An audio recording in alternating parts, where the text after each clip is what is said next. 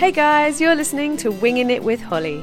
In this podcast series, I'll be sharing the fun and interesting things I've learned about birds since I started really noticing them five years ago.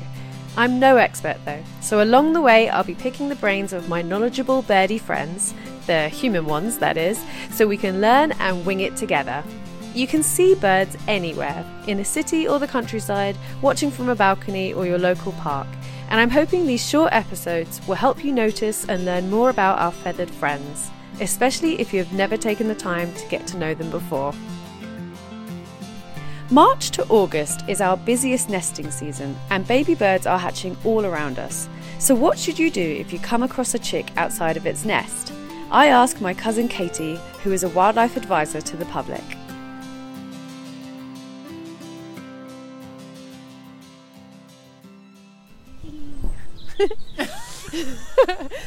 um, hey guys, so I'm back in my local park with my wonderful cousin Katie, who is here to talk to me about baby birds. So we're in the thick of the season. Um, so we've already we've spoken in a previous podcast about um, nests, Mm. nesting birds, Mm-hmm. and now is the time that actually hopefully we'll see the product of those nests. Um, they'll start. Well, they'll start fledging soon, but actually, the question I have for you is more about scenarios where the the chicks have left probably prematurely or accidentally. Um, so obviously, when we say fledge, the idea is that well, no, fledging is when a young chick has got to the age of where it can leave the nest, fly off, start life on its own, do its thing, right? Yeah. So sometimes it's really common actually for people to come across baby birds that have, say, fallen onto the ground. So basically, a, th- a question I understand that you get asked a lot uh, working in uh, the wildlife inquiries team at your jo- at your work is, well, people call up and say, "I've found a baby bird. What on earth do I do?" So what do they do? what do I do? And why might that bird be there in the first place if if it hasn't because obviously if it's fledged it would in theory be doing well and be off on it like flying around and stuff. So if it's if someone's found a baby bird it's because it's probably not meant to be there. Well, some birds they fledge before they can actually fly. So, ah. I mean, yeah, we do get this this topic a lot during during the spring and summer. Um, and actually, I wouldn't be surprised if people are noticing earlier um, chicks because of this mild weather we've been having throughout December and January. It's been much warmer than usual, so a lot of birds have started nesting early. Um, so yeah, I mean, if there are certain scenarios where you should do something, you shouldn't do something. So, for example, um, obviously springtime can bring unexpected weather so a lot of storms we've experienced before have been in april time which has meant nests have fallen to the ground chicks have become dislodged and yeah absolutely if a chick is either very very fluffy um, eyes haven't opened um, then yeah a- Oh, there's Oh, a Mr. a Robin, Robin. there singing away.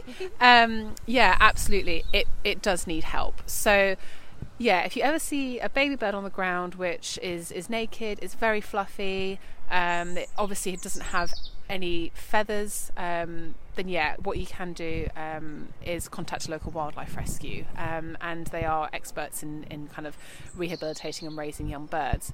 Now, some birds decide to leave the nest before they can actually fly, so they will actually spend a lot of time on the ground. So don't worry, that is completely normal.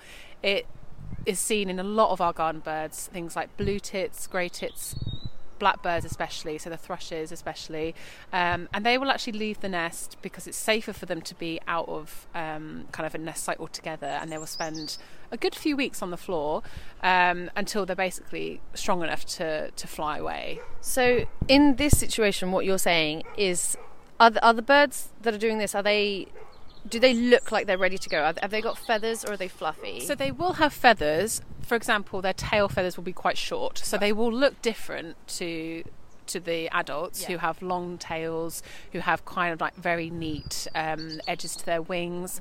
Um, they may have still have some fluff on their head. Right. Um, but these birds, there's nothing actually wrong with them. No. They've lit, they're literally just maybe they're just not in a nest, but I, I, I also assume they're just not doing anything. They're just sat there. Yeah, Are they moving? yeah, so they, they will hop around on the floor. They will look very active. They'll look quite bright in the eyes.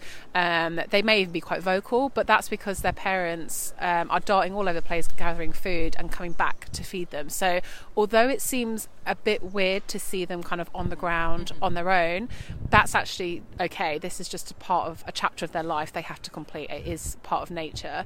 Um, no doubt the adults will be kind of looking from either trees, hedges, shrubs, um, and keeping an eye on them. That's absolutely normal. However, if you come across a fledgling that is obviously in, in quite danger, so near a road, in a road, on a pavement, then we do ask just to pick it up. It's absolutely fine to touch baby birds. The parents won't abandon them. oh, I didn't know. I didn't know Yeah. that. So quite a few people are concerned if they touch it, then it will smell of people. But Yeah. that's absolutely fine. That, that that doesn't deter the adults at all. Do birds smell? Um, some have much stronger smells than others. It's primarily vision that they use, um, and hearing as well. So, yeah, I mean, don't worry, they're not like mammals. Um, so yeah, it's absolutely fine to scoop it up, pop it in a nearby hedge, shrub, or tree, um, and it will it will stay in contact with with the adults. So as long as it's kind of in the vicinity of where you found it, it will be absolutely fine. So again, these we're talking about um, the birds at the stages, the babies, where they are. Um, they they basically just look like a young version of the adult. So that so They're feathered. they're feathered. They're doing okay, Yeah. but they might, in terms of where you find found them, they might seem like they might be in danger. Yeah. That's okay to to move them somewhere somewhere safer. Yeah. Um, so going back then, just to clarify, um, if the bird is at a younger stage than this, Mm-hmm. and either they they look almost like naked Yeah. because they're just newborn, Yeah. or they're fluffy, that's where That's where something else might have happened. You, yeah. So, for example, the nest could have been knocked out of a tree. Um, their nest could have been even predated. We don't know what happened. It could be that, um, yeah, the adults have unfortunately passed away or been spooked. Um, so, in that case, yeah, they obviously do need our help in, in that kind of circumstance. But, I mean, yeah, as long as yeah, if it's naked or if it's very very fluffy, eyes aren't open, for example, then yeah, it will need help. But if it's if it's quite vocal, if it's hopping around, it's got some good feathers, not necessarily the neatest or longest feathers, they can be quite scruffy. Um, then yeah, it's absolutely fine to leave them. It's just a natural part of their phase. Yes. Um, however, some other species, such as gulls, ah, yes, the gulls. gulls. We love the gulls. the gulls, yeah, they um, they definitely take longer. So again, nesting on rooftops nowadays is really really common for herring gulls, especially obviously where we are here in Brighton. Um, you know, they've had to adapt to our, you know, Sky, well, not skyscrapers, but like Yeah. lack of cliffs. because Exactly. put buildings in their in their place. And the, you know, they are actually a severely declining species. A lot of people don't think they are because there seems to be so many around their towns, but actually they've they've had a sudden decline. You know, since about the 70s. So they are actually a red listed bird now. So yeah, they do need all the help that we can give them. Um, but yeah, so they're a little bit different. So when it comes to the time that herring gull chicks are kind of ready to leave the nest, they will actually. You might see them if you do have them on, on your roof or your neighbour has them opposite, and you, you see them quite quite often. They will do some exercising of their wings. They'll kind of they'll kind of like hover. Oh, Mr. Robbins. Oh, we've, okay. Our um, special guest Robin is back for some food, and Ka- Katie's. Oh, oh, he'll be back. um, yeah, so you may see them kind of hovering on the spot, building up those muscles, those chest muscles, which they've, to be honest, they've just been fed and fed and fed on the spot. They've had no real exercise or workout. No real life experience. So um, yeah, so what they do is they basically kind of just go for it. They will kind of think, okay, I'm ready now, and they will kind of almost take a leap of faith. But because they've not gained those muscles, they do tend to maybe just land on the floor. Um, and into some weird places. yeah, uh, places where they might not necessarily be able to get out of because Yeah. again their wing muscles aren't haven't been exercised. Yeah. So yeah, I think it's really, I, I think it's really common, especially in Brighton, uh, to have to find a sort of a young gull that looks like it's trapped because it's kind of got itself into maybe I don't know, like a, a very um, a garden with very narrow, Yeah. uh, tall uh, walls around it, or or sort of the a basement kind of. You know, like a just like a, a, a gap, basically, in a building, Yeah, yeah, yeah. where because it doesn't have a good run up, Yeah. it can't get it itself out. Um, in terms of the actual gull itself is absolutely fine, isn't it? And also, it's being watched over by its very protective Absolutely. parents. Yeah. So herring gull parents are incredible. They will do everything they can for their chicks. So yeah, don't worry if you see a chick in your garden, for example, and it's doing some jays going at it in the background. Um, yeah, if it's doing that kind of flapping on the spot, it's it's honestly absolutely fine. They do let out this kind of sque- like kind of almost like a high pitched kind of squeal, but that's just them begging for food. They will always do that. Yes, that I know that exactly yeah, you mean. that doesn't mean they're um, kind of panicking or anything. That's more just a vocalization to their um, parents. Um, so yeah, obviously, if it is quite obviously injured, if it's been attacked by something, if it's got you know a dropped wing, or if it's got obviously something very wrong with it, then absolutely a rescue should step in. Um, however, it is the majority of the time it is a fledgling which is basically lacking that, that strength in the in the flight muscles and needs just a few days mm-hmm. to practice on the spot. Mm-hmm. And then eventually it will gain height and, Right. and take off. It doesn't want to be there. It doesn't No. want to cause any trouble. No. It doesn't want to be kind of on the ground for too long. But those nat- it's just nature and it's those Yeah. natural instincts. The parents would have gone through the exact same stage of life. So again, if you do see that and it's in your garden or you see it even on the street, on the town, um, then That it sounds like it's out on the town. Just girls walking down Brighton out in the town. um, but yeah, don't worry. It's it's totally normal. Um, yeah, it's likely that it will. Oh, yeah, it'll fly off in a few days. I think we kind of have to just trust, um, like you say, trust nature and also the parents. The parents will be doing, will be watching, um, and it might be from afar. They might, they won't be able to help it necessarily, but they'll be there. Yeah, absolutely. Um, I mean, there's also chicks are they they know an alarm call. So if there was a blackbird, for example, blackbird fledging, which was on its own, and the adults were out getting food, and blackbird as on cue, um, and it emitted an alarm call, that chick knows exactly what that means. It will dive for cover. It will stay very very still, um, and that's the way the parents are helping it. So. Although it, yeah, does sometimes seem like they're a little bit helpless. Yeah, trust nature, trust, trust that they're they know what they're doing. Cool.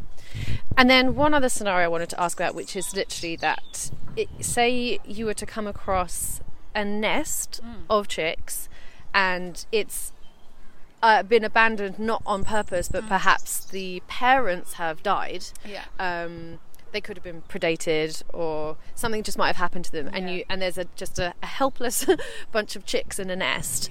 What do you do? So that would definitely be best to contact a wildlife rescue. I think if it's obvious that, say, for a robin, for example, both parents will take part in raising them. Um, so if you haven't seen an adult come back. I mean, these adults come back all the time when they're feeding. They never stop.